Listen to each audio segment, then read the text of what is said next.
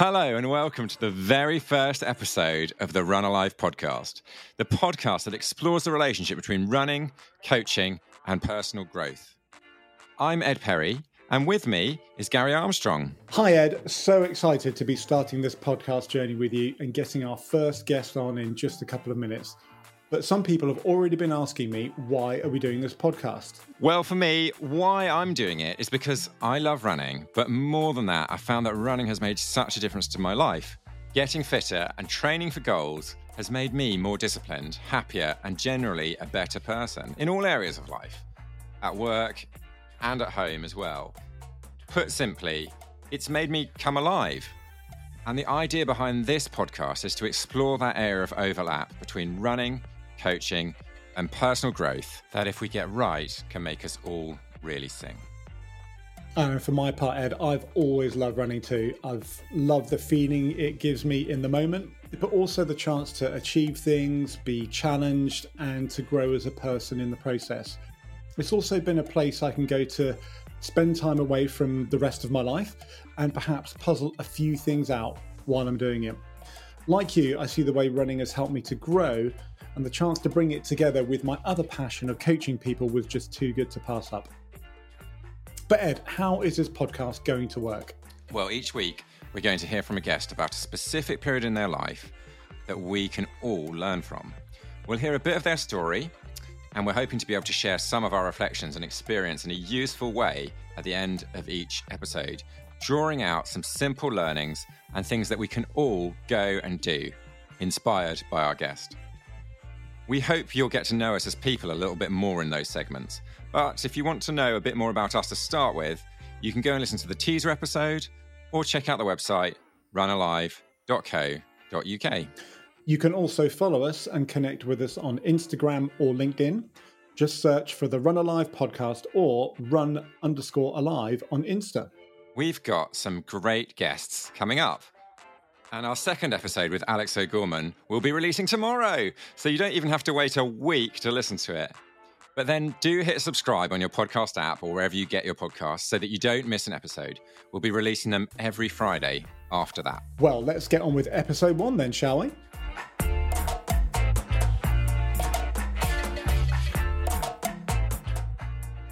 This week's theme is holding true to your values.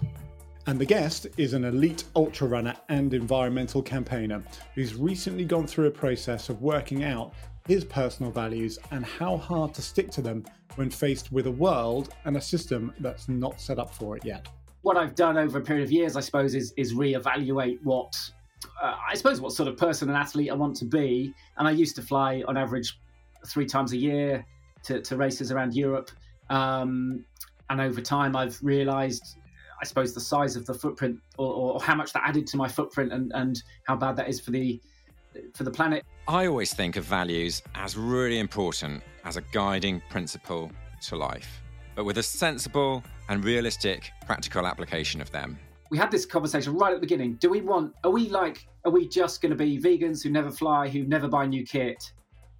And then we'll end up with yeah, we'll just be a weird eco cult really. Like how many people are going to go that extreme? How many people are that devoted or can do that? And when you're clear on the values that you hold, it's really important to figure out where the line of no compromise is and to really appreciate the importance of sticking up for them at the right time. People, if people think they have five minutes free in a week, I would say email your, email your MP or save those five minutes up and join a protest. Nudge for system change rather than rather than personal footprint stuff. Our first guest on the Run Alive podcast is ultra runner and environmental campaigner Damian Hall. My name's Damian. I'm a 47 year old father of two and, and an ultra runner. Um, and lately, uh, I suppose, uh, yeah, I, I, suppose I'm an author as well, although that doesn't spring as readily to mind. But yeah, a runner and a father are the, the most important things. What makes you come alive? Uh, well, certainly running is one thing, um, and I do get asked a lot, kind of like why, why run sort of stupidly long distances that sound, you know, to the to the outsider, to the non-convert, running 100 miles or, or even much further, you know, it sounds um, well ridiculous, uh, I suppose, and pointless. And um, but really, that's usually what I come back to that that those experiences make make me feel alive um, because you do go through the whole sort of gamut of emotions usually from from hopefully hopefully a lot of the happy ones sort of euphoria at the end and things like that um hopefully but but often there's a sense of you know you got yeah certainly lots of doubt and it's not real fear. You shouldn't hopefully you don't fear for your life but there's certainly fears and doubts and disappointment and frustration um, but usually that'll be mingled with with the other good stuff as well um, so you can almost when i sign up for a new race that, that's going to be a long one i can almost guarantee i'm going to have sort of 24 hours of just feeling most of the emotions. And um, mm. yeah, so so those those running experiences certainly help me feel alive. Sometimes it's a lot more than 24 hours, isn't it? You've you've just come back from the Barkley Marathon, which is a famously brutal and you know huge monumental event wrapped in secrecy and uh, intrigue and uh, tradition and odd traditions. What was your first experience of running that race like? Oh, it was amazing. Um, yeah, I just I just loved it. To be honest, it it it does feel, of course, for those people who've been interested in that event, and the, there's only very minimal film, you know, film footage from it, and even that only comes from a couple of places. So when you get to those places, it honestly feels like a sort of um, yeah, you're on a film set. It feels surreal. Um, meeting meeting Laz is um, yeah, I was genuinely kind of you know I've met a lot of um, very good ultra runners, and, and they're just my mates. You know, I, I, they're just the same as me. But meeting Laz, I was quite tongue tied, quite sort of, oh, what do I say? What, what's he going to say? Um, and and then yeah, being out on the course, and then those, those two or three special moments, like I suppose by the Yellow Gate, um, being in camp that you've seen so many photos of. Yeah, it's, it's, it's hard to describe. But then the rest of the course is a mystery. So it's um, a really nice combination of two or three spots that are sort of I suppose I, I, don't like the word iconic, but you know, sort of universally famous and well known in, in within running, and then and then the rest of it's a, a big bad mystery. Um, so yeah, for, I just loved it. For anyone who hasn't heard of it, can you give us a quick rundown of what's actually required and uh, and how it works? I don't know if I can do a quick one. Um, Yeah, there, there, are lots of lots of aspects that make it different to uh, to pretty much any other race. Um, it's it's a it's a loop uh, a loop in some woods in Tennessee. Um, those woods are very very steep. There's no marked trail. Uh, instead, you have to find books um, uh, in the woods um, to prove you've followed the right trail. And, and you do a loop that, that is claimed to be 20 miles, but is probably 26. And um, the amount of vert is probably about 13,000 foot of vert each time. So that's a lot. So if you do a complete Barkley, that'll be sort of two UTMBs. Um, so it's a lot of climb. You're mostly hiking steeply uphill or tumbling, sliding downhill. Um, and then, of course, a lot of that is in the dark. And then sometimes he spins you around and sends you back the other way, just when you've got used to one direction. Um, and yeah, since 1986, only 17 people have ever done the five loops that that count as a finish. And, and even when that happens, often they're quite close to the 60 hour cutoff. So, I mean, there are loads more aspects to it, such as, you know, it's not, it's a secret how you get in and things like that. It's a, it's a, it's a secret when the date is. Um, there are lots of aspects like that that make it, yeah, pretty, pretty fascinating, pretty, um, mythical almost in ultra running. So I, I was, I felt very privileged, very lucky to, to be able to have a go. And you, you completed four out of the five loops. Mm. That's a pretty amazing achievement. Yeah. Um, well, yeah, I, I, I, did a blog on my website about it, and, and sort of I didn't. I still don't know if I feel, you know, is my glass four fifths full or, or one fifth empty because that year there were three finishes and the weather was fantastic, mm. probably one of the best weather years. So it was a great opportunity to to be able to finish it. That so I feel some frustration. Um, and and really, yeah, I, I had physically I was good. I, I, I, think I feel I was up to another loop, and and mentally I wanted to do another loop, uh, but yeah, just there was just one book that just eluded me, so that was very frustrating. Um, so that yeah, that frustrates me. At the same time, I suppose yeah, only 17 people have finished the race, and only 19 people have started a have started a, a fifth loop. So I'm in that 19. So that's quite cool. If, I suppose if I you know can't ever try again. Um, at least I've got that. But but yeah, so a mixture of sort of pride, pride and satisfaction with with frustration too. Um, yeah, it's immense.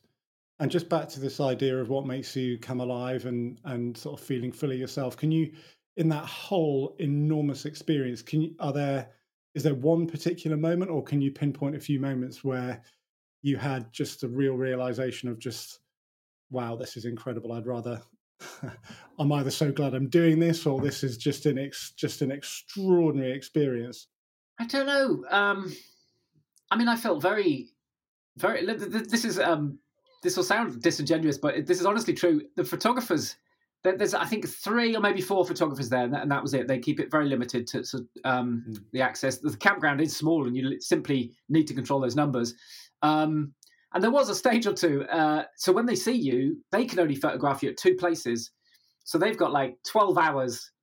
Um, an average loop is about tw- maybe 12 hours for the faster runners and they're going to see you twice and they need those photos and they know how precious those photos are so there was one stage we were we were actually um, me and john kelly and one or two others were in transition in this toilet block because it's lovely and warm in there um, and the photographers are just going mad just snap snap snap snap and i kept smiling at them because i was at the time, it's still fairly early. I was having a great time, but none of those photos have appeared anywhere because I realised they want they want photos of doom and despair and suffering. Yeah, yeah. I mean, later on, I was pulling those faces, but honestly, early on, partly because you know the weather was pretty kind. It did get cold, but it was sunny in the day, um, and I mean, to me, that's dream dream scenario: mm. cold but sunny.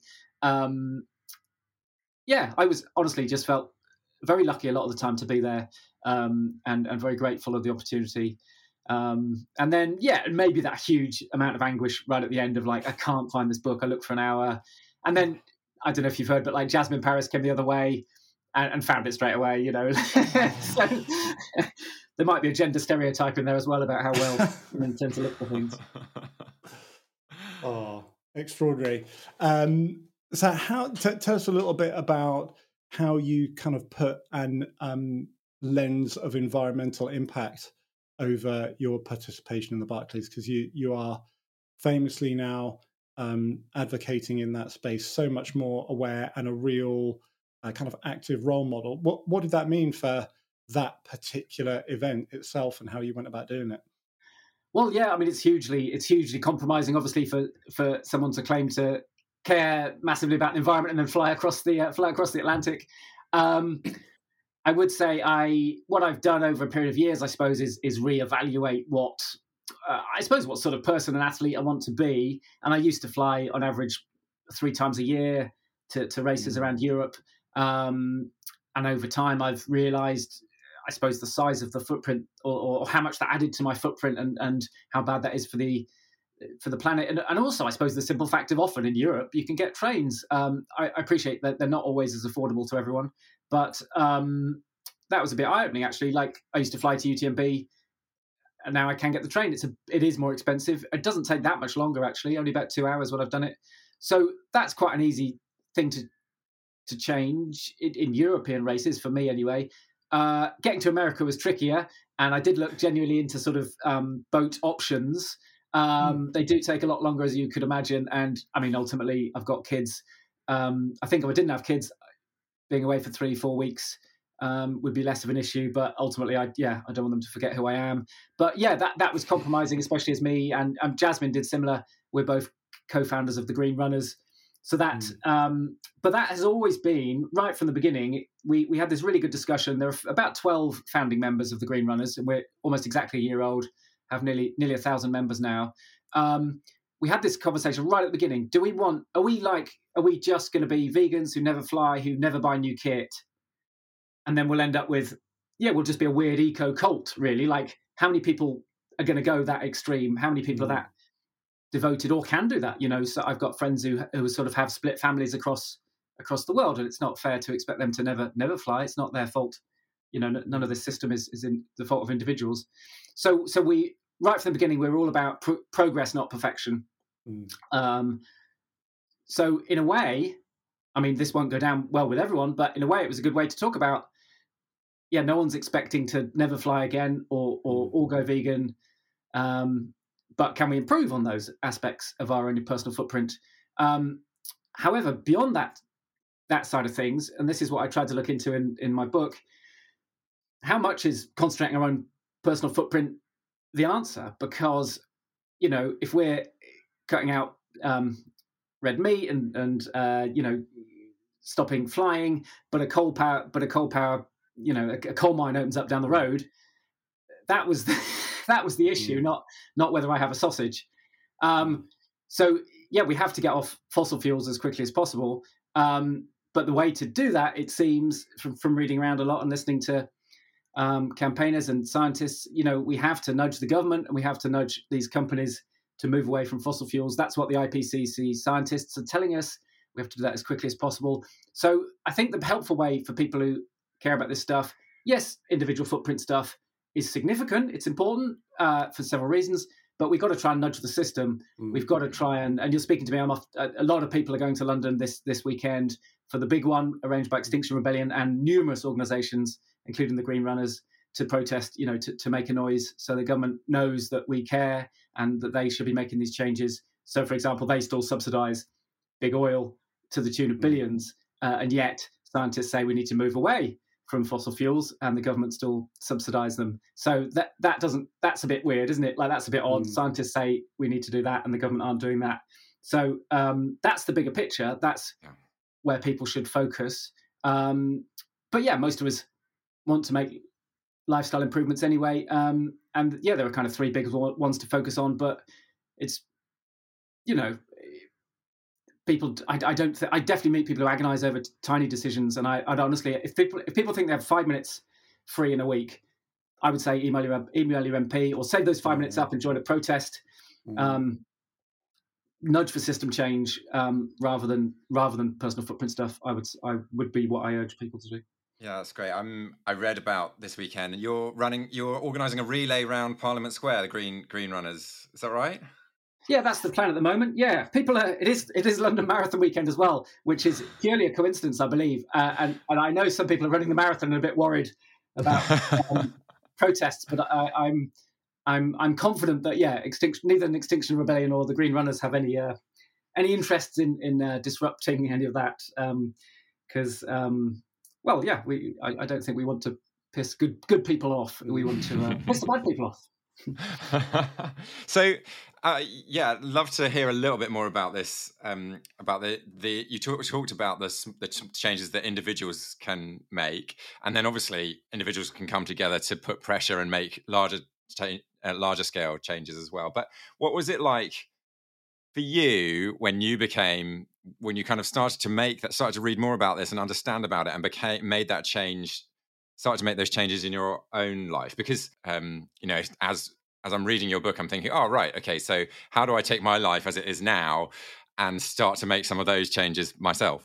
That's a great question. Let me just I just wanted to add something to the previous yeah. question while I while I remember because my mind works increasingly slowly nowadays. Every, every time I run 100 miles or more, it seems to slow down even more. when I think about now the travel involved to a race, I have a checklist of three things.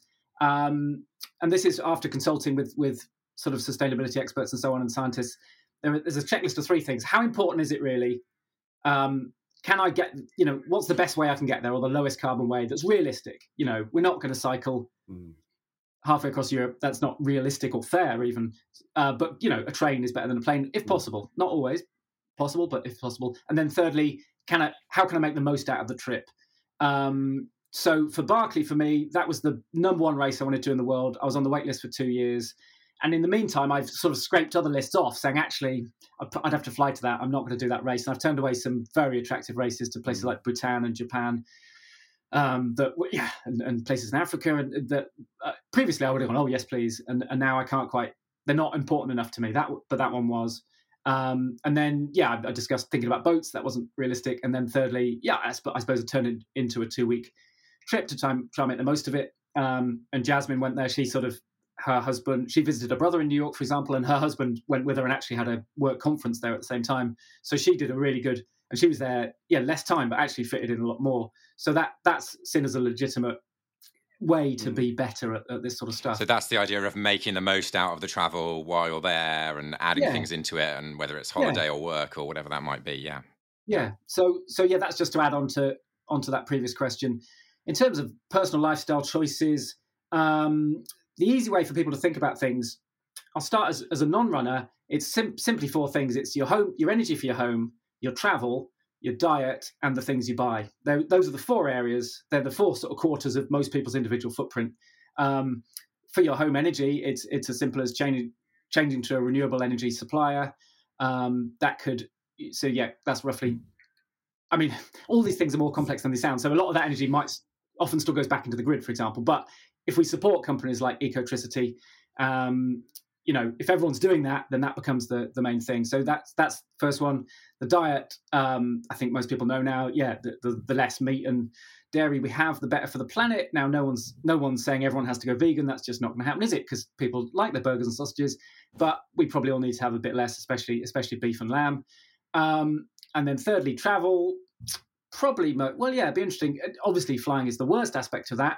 But under that, it gets quite interesting actually, because say a car journey with four people in is actually about the same as a train journey. Um, so the difference between you driving on your own to a race and getting two or three mates in, uh, or or some sort of lift share with strangers, if that if that suits you, won't suit everyone.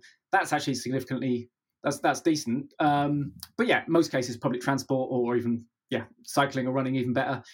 But yeah, like we're all human, and and it's not you know yeah I, in ideal world I cycle everywhere right. But if a race is in Scotland, you know it's not it's it's not going to happen. I don't think people should beat themselves up about it. Like perfection is is elusive, and then the things we buy. Um, I mean, for a runner, that's yeah, that's our hmm. kit, that's our shoes, and I think in the running world, and, and obviously it could also be watches and treadmills and, and kettlebells and, and things. I mean, if you buy something and you use it, that's that's sort of fair and fine, really, isn't it? I mean, but the problem is when we sort of overconsume, and of course, all these companies want us to, so they're, they're making more mm. than they need to make, and they're trying to tell us the new one is so much better than the old one. And and shoes is is the classic example of that. You know, we're mm. constantly told we need a different pair for this and this and this, and um, and and then there's a new version that's so much better than the last version, and we should throw our shoes out after 300 miles. And that that's actually huge. Um, it sounds insignificant, shoes, but um, the, the trainer industry globally is is is responsible for about the same emissions as the entire United Kingdom. So it's it's wow. it, again that you could dispute that with one or two things, but like it's that sort of ballpark. Uh, so that's I mean that's pretty shocking. And then all those shoes, none of them are recyclable or, or um, actually, all right, one or two companies now have just brought out recyclable shoes, but it's just such a small amount in the whole grand scheme of things. They're nearly all in landfill or being burnt. So that if they're being burnt, both of those things add emissions. So yeah, so um, there's a lot to yeah running and in terms of tr- kind of transitioning your life t- from how it was to how it is now like how long did that take you and what what you know you personally what were the what were the difficult bits so yeah, the, the, easy one was just switching energy supplier. Um, you know, you can do, do that in a flash online. Um, I think I pay the same or less and, and feel better about that. Um, I suppose the more interesting one was maybe like switching diet. Um, so I did a few challenges. I, I was I wasn't even vegetarian, um, but I did a few challenges like long distance record attempts where I thought, well, I'll try and do this as you know as, as eco-friendly as possible, so I'll go without meat and dairy. But also, what I tried to do was like I was like, well, plastic's a big problem, isn't it? I'll try and do it without plastic waste. On and this is like a running the Pennine Way, so it's like three days effectively.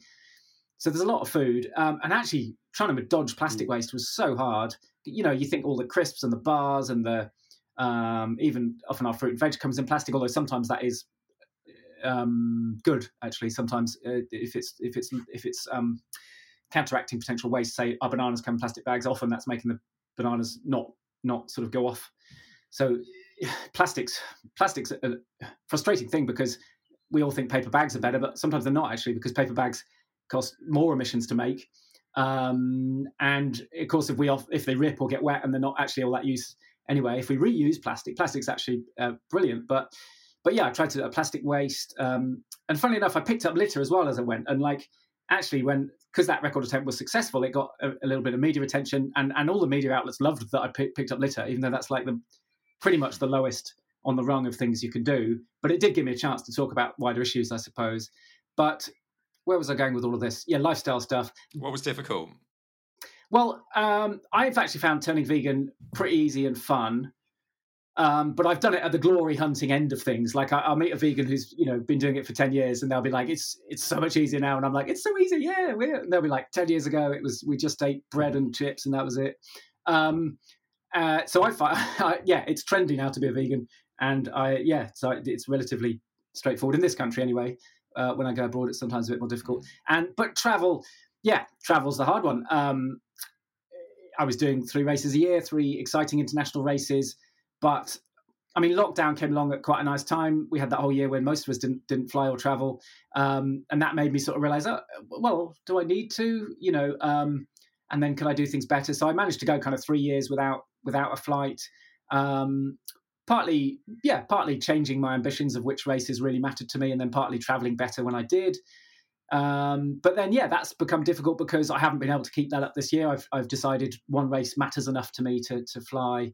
Um, and of course, that yeah, that not everyone, you know, some people are really supportive, not everyone is. Uh, I guess I'm only talking about online keyboard commandos, really, but mm-hmm. um, yeah, that's a trickier one. And then, if I'm totally honest, traveling for training, I find that difficult. So I'm trying to compete in mountain races, and I live in Wiltshire, so um, getting to mount my nearest sort of mountains or lumps are the Brecon Beacons it is possible to get there sort of on public transport, or at least to the edge of the Brecon Beacons, but it takes so much longer. Um, that I, will be honest, I do still do you know some some single occupant car journeys there and back. Not always, of you know sometimes it's shared with a friend, but I, I I feel what's the word? How do I feel about that? Yeah, I wish I could do that better, or I wish. Um, I suppose, yeah, ultimately, yeah, an electric car isn't affordable to me at the moment. And that's exactly where we go back to system change because the government that really cared could make them more viable, more you know, shift shift the subsidising from big oil to, to electric vehicles. I believe there have been some subsidies, but they've been cut back recently. And and then yeah, with kit, just making yeah, taking less or buying less and making it last longer. Really, it's um um I think once you realise the the sort of impact they have, the, the making of your kit, especially, and, and what it might be if you throw it away, then it's quite easy to sort of well, not quite easy, but but easier to sort of go. Well, do I really need the new pair? Probably don't yet. There's there's a bit of a thread, Damian, about what you and uh, don't let me put words in your mouth, but let me check kind of what what you attach value to as a person has maybe changed a bit in this process. And you've talked about now what is an important race to you and what isn't, and whether you feel you maybe need that new piece of kit or not. Have you been conscious of a bit of a reordering of some of your personal values and maybe framing yourself a bit differently to change how you live on the planet?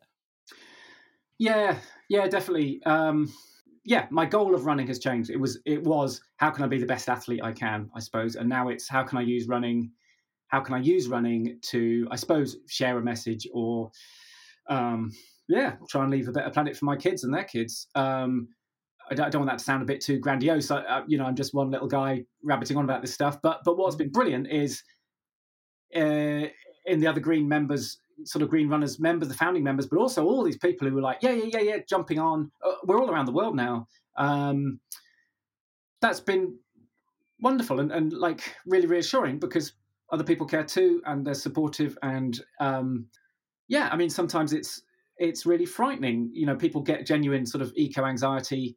Uh, I don't know if I've really had that or not, but I've certainly lost sleep over over all of this and, and yeah putting the book together was exhausting and, and, wanting to make sure i sort of got it right and stuff um yeah but it, to me it's become yeah my almost yeah probably my purpose really um so yeah and i've literally my pledge on um for the green runners on sort of speaking out our fourth pillar was yeah to be to be more annoying about this sort of stuff um so i'm sort of sorry if i'm annoying you but uh, sort of not not at all helpfully helpfully annoying.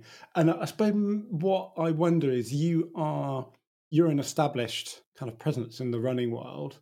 I guess what I'm wondering is could you have made that sort of transition, that almost that shift in purpose earlier or at a different stage of your career, do you think? Or do you think it becomes easier when you're established? You know i'm not i'm not sort of hunting for a headline here or anything i'm just wondering did you have to did, you know is it easier for you maybe because you are established and you've got so much success behind you and so on you can shift your purpose do you think it's possible for people who are coming up a bit more to to to do this more mindfully with a view to the planet That's a yeah, that's a great question. I haven't, haven't had that before. Um, the truth is, I d- I don't know. I mean, I, I sort of started acting, I suppose, when yeah, it was seeing Extinction Rebellion protests in London and thinking, oh, what what are they? Why do they think it's so urgent? What are they? What are they so worried about? And I'd seen the headlines that you know polar bears are running out of ice, but it was hard to sort of relate that to my to my world. And then it was actually Dan and Dan and Charlotte at Rerun Clothing. Dan Lawson's a record-breaking GB ultra runner. Um, they were sounding the alarm about our, our kit really, and then it was like, oh, it does affect running. Um, and then I must say, yeah, like the whole sort of sponsored athlete thing has been really interesting. I, I started pushing, I suppose, politely pushing back against people who sponsor me and sort of saying, well, you know, I really care about this stuff now. What what are you guys doing? Um, and that's actually been really really interesting. So um, I would say, yeah, my main my main sponsor, Inov-8, have been really supportive and honest, as far as I could tell, and accommodating and um, understanding. And that you know they're not perfect, and they know they're not, but that it, it sounds like they're really sort of making progress in the right ways. Some of it won't grab headlines, but I'm I'm okay being with them for now. It's something I re- reevaluate constantly, and and we renegotiate sort of what my role is with them because yeah, if I'm banging on about buy this kit, buy this kit on social media, you know that that doesn't fit with uh, you know we're in overconsumption crisis. So I'm I'm very reluctant to do that. Um, and then I've lost I've deliberately lost some sponsors because I didn't think you know I sort of gave them a chance. I I, I felt to sort of at least show they cared. People are on different stages of the journey, and if people are new, I don't I don't have any problem with it whether it's a person or, a, or an event or a brand saying, "Hey, we're a bit behind here, but what can we do?" What, you know, I, I don't have a problem with that. Um, but yeah, I just felt two or three brands were, were misunderstanding or not not um, not moving quickly enough. Um, but yeah, it would be harder for a less established. What's the word? I suppose a newer athlete. I, I suppose I've got one. Uh, just one thing I'd love to say. So, so reading your book has changed one thing forever for me. Lots of things, by the way. Some oh. some um, You'll never read any books again because that one was too rubbish. Well, no, not at all. There are some terror. If it did put me off books, it's just the fear of what I might find out about the truth about the world. Like there are microplastics in our blood and in our lungs. I mean, that, I, you can't forget that once you read that. Thanks, Damian. um, so, but but what it did make me realize, you know, I buy the occasional running magazine, the occasional cycling magazine. I'm not afraid to admit that on this podcast. You do suddenly realize that you're being marketed to an enormous amount. Not in every one of those publications, not in everything but an enormous amount, which I think then takes me back to your systemic change point, which is this is very deeply, the consumption is very deeply embedded in something which is fun and, and is great for us running. It's quite deeply intertwined, isn't it? So it's quite hard to, to sort of pull them apart and make this change happen. I'm, you know, telling you what you know, but uh, it, it's so important that people like you are doing what you do in the way you're doing it because they have to be teased apart a bit, right? Yeah, and I'm not, I'm not an economist I don't like. It's easy for me to say companies need to, you know, make less.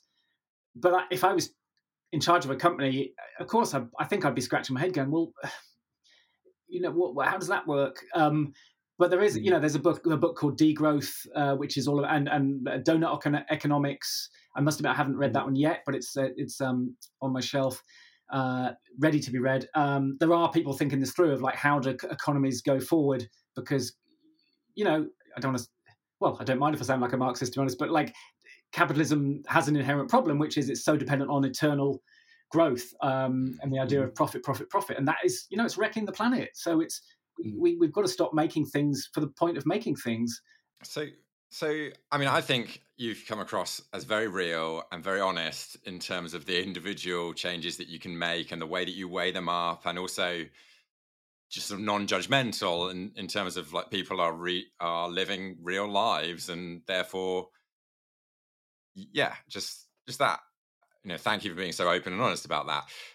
We started off though talking about um, a more macro level and the real changes that could be made if you know suddenly the coal-fired power station isn't built or etc etc so um, almost as a point to finish perhaps you know if there's a if there was something that you could change at a sort of global structural level or a government level what would what would that thing what would that thing be that would you know would would would be would would create long lasting change tangible change well i mean i'm stepping outside of my box a bit here but it it from what i can gather you know listening to scientists and, and, and experts in this you know we've just got to move away from fossil fuels eh, really quickly. And and and our government and many governments subsidise, eh, you know, oil and gas and coal production. And, and we, you know, our government have just greenlit a, a new coal mine in Cumbria.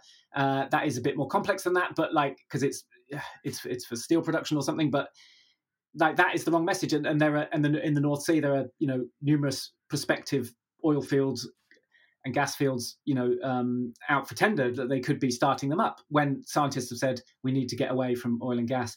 So hmm. that seems to be the obvious thing. We need to, you know, and, and renewable energy is is the sun and and and the wind, and and apparently, you know, it's so much cheaper. It's it's it's it's quicker to set up and start using, um, and it's you know that, that is so much less harm to the to, to the world. Um, that on a global, yeah, that's the thing we have to get away from first. It's, it's big, big oil is the problem at the moment. Big ag, agriculture is the secondary problem.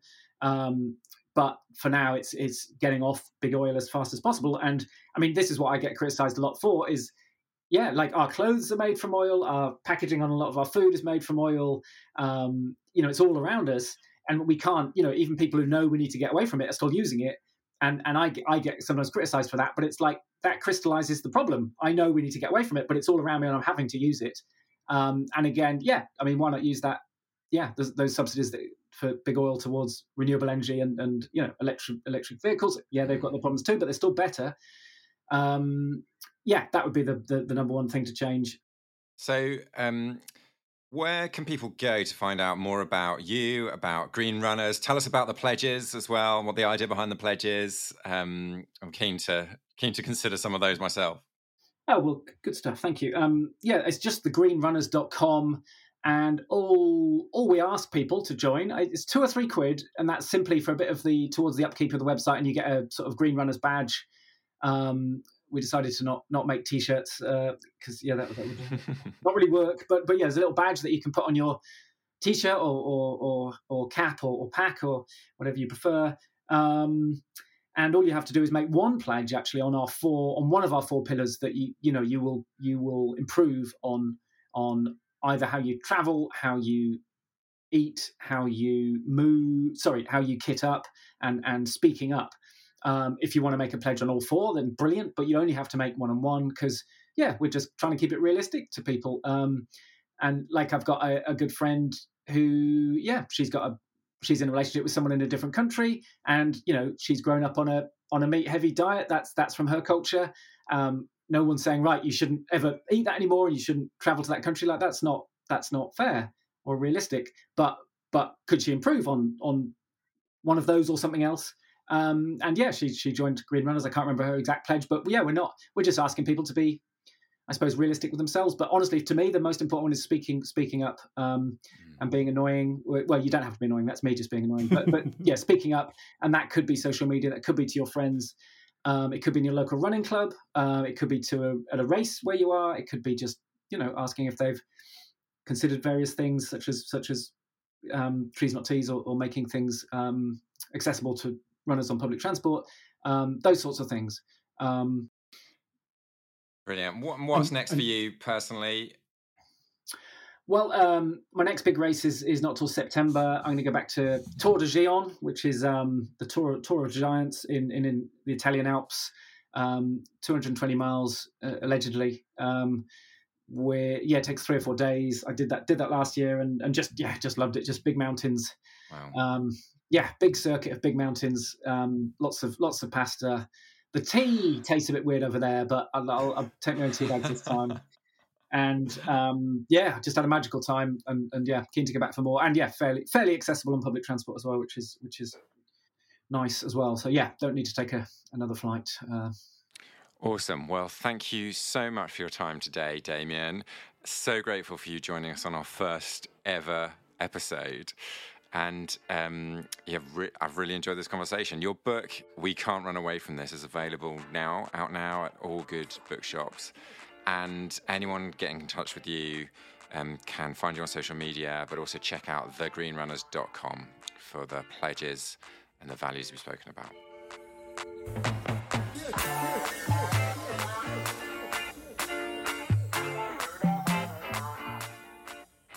Gary, what a privilege to kick off our podcast speaking to a true world class athlete.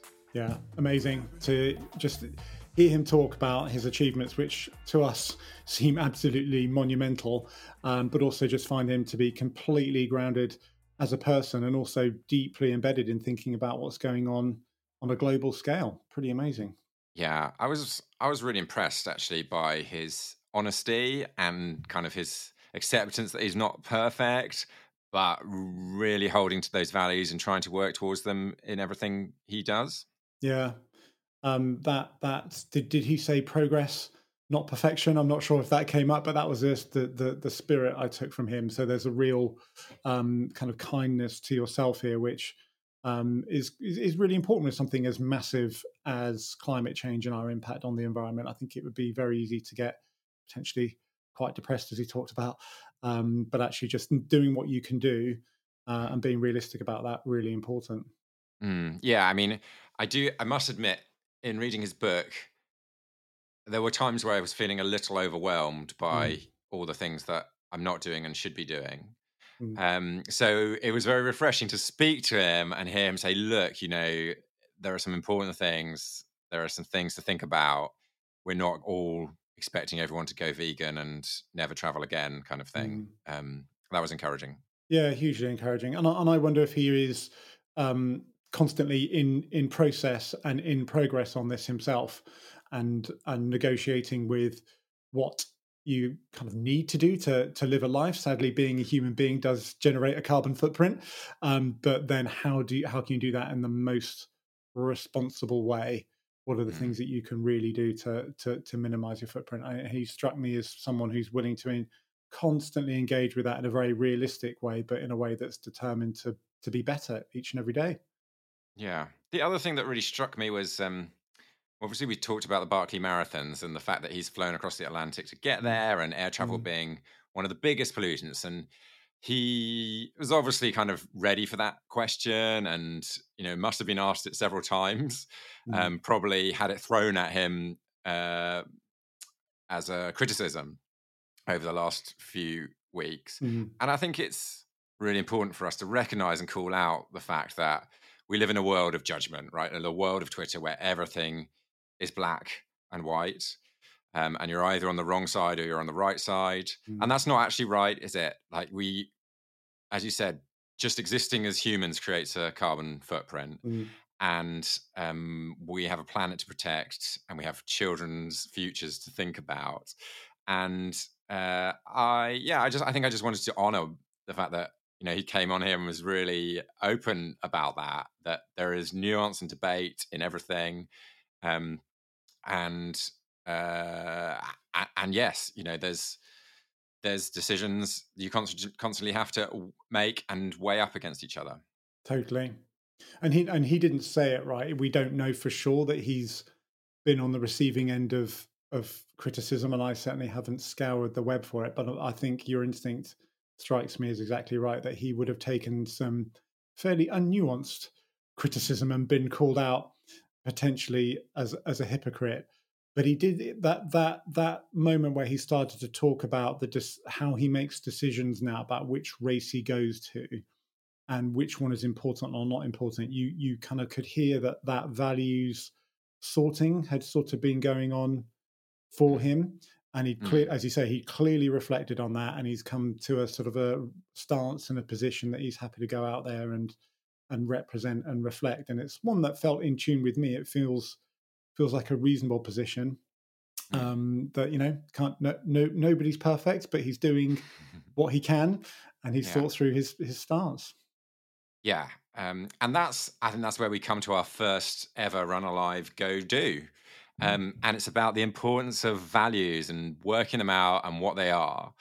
Um, and uh, actually sitting down and maybe writing them out so that if you're not sure what your values are, maybe this is a little exercise that you could do in the next week or so um, and just set some time aside and um, you know try and consider that and, and, write them up how do we go about doing that Gary? absolutely yeah um, i think it's super first of all just underline the importance of what you said that you're, you're going to face situations where you need to make decisions and make judgments and if you've done some earlier thinking about what really matters to you, i.e., your values, something that you hold to be important.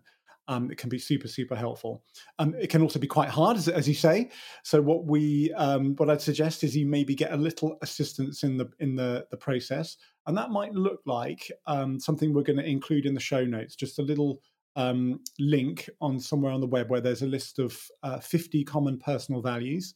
You might be able to go there scour those values and do a little kind of personal ranking exercise and say well which which of these really speak to me what might be my top five and what would I really, really put at the top of that list? That can be a great way of sort of sorting through what can feel like an absolute uh, jungle of things that are important to you and get it down to a bit of a, a tighter list and frame it for yourself. So we're looking for five values. How do I know that something's a value or just something that I care about? That's a great question. I would say something that you value is of particular importance to you. And one way that you can sort of figure that out in your everyday life is if you've ever had a a reaction or a strong response to something that's happened that can often be because a value that you hold has potentially either been transgressed or has been particularly honored. So as part of this little reflection exercise you might also just want to go back and think well have there been some times over the last couple of weeks where i've been either annoyed or upset about something or felt bothered or triggered or have i had real moments of kind of joy and delight? And that might give you an idea about the things which really matter to you and you can start to dig into what was at the bottom of that situation. If there was something that was important to me what was it? Nice. Okay so this week i'm going to make some time sit down with my pen and paper. Mm. I'm going to look at this core values list. The core values list is from James Clear, right? James so Clear, yeah. Adam, Absolutely. Atomic Habits. Um, so well known. That was going to help me sift through things that you know really hit hit close to my heart. Um, and I'm going to come up with my five habits. What do I do then? And then I think the thing to do is to just maybe just reflect on them a bit and just sort of solidify them in your mind because as we talked about you're going to come across situations in in everyday life you'll have some decisions to make. You might even be weighing a significant decision now. So just take a bit of time to reflect solidify them and also think about is there a situation at the moment that isn't sitting with me brilliantly? Is there something that when i look at this values list i'm thinking I'm either not behaving in a way that I'm completely happy with, or the direction of travel of this situation I'm in is not where I'd ideally like it to be. So just have a little think, see maybe what's not aligned to, to your values, and then take the courage to think about hmm, what could I do about that if I was moved to change the direction of travel of things. Hmm. Fabulous. Okay, so sit down, work out your values, and then just do a little bit of a self assessment, self critique what's the one thing I could do this week to maybe uh, move one of those or move some of my behavior nearer in line with one of my values? That's it. And you know what? Actually you've just used a great word. You've used the word nearer. Let's let's bring it back to Damian. This is about progress not perfection. You don't have to nail this. You can't all you're, you're not perfect. None of us are. Um, but can you move yourself just that little bit closer to the things that feel truly important to you? See what there is there and have a go at doing that Oh, that's that's brilliant, and I think something really practical uh, for everyone listening to this to go away and try and do this week. We would love to hear how that went. Let us know on social media, Instagram or LinkedIn. We'd love to connect with you there. Thanks, Ed. I really enjoyed that. The first episode of the Run Alive podcast. Our next episode is with elite physiotherapist and athletics coach Alex O'Gorman, and we'll be looking at lifelong learning in the service of others. That comes out on the 29th of April, and then we'll be releasing a new episode every Friday after that.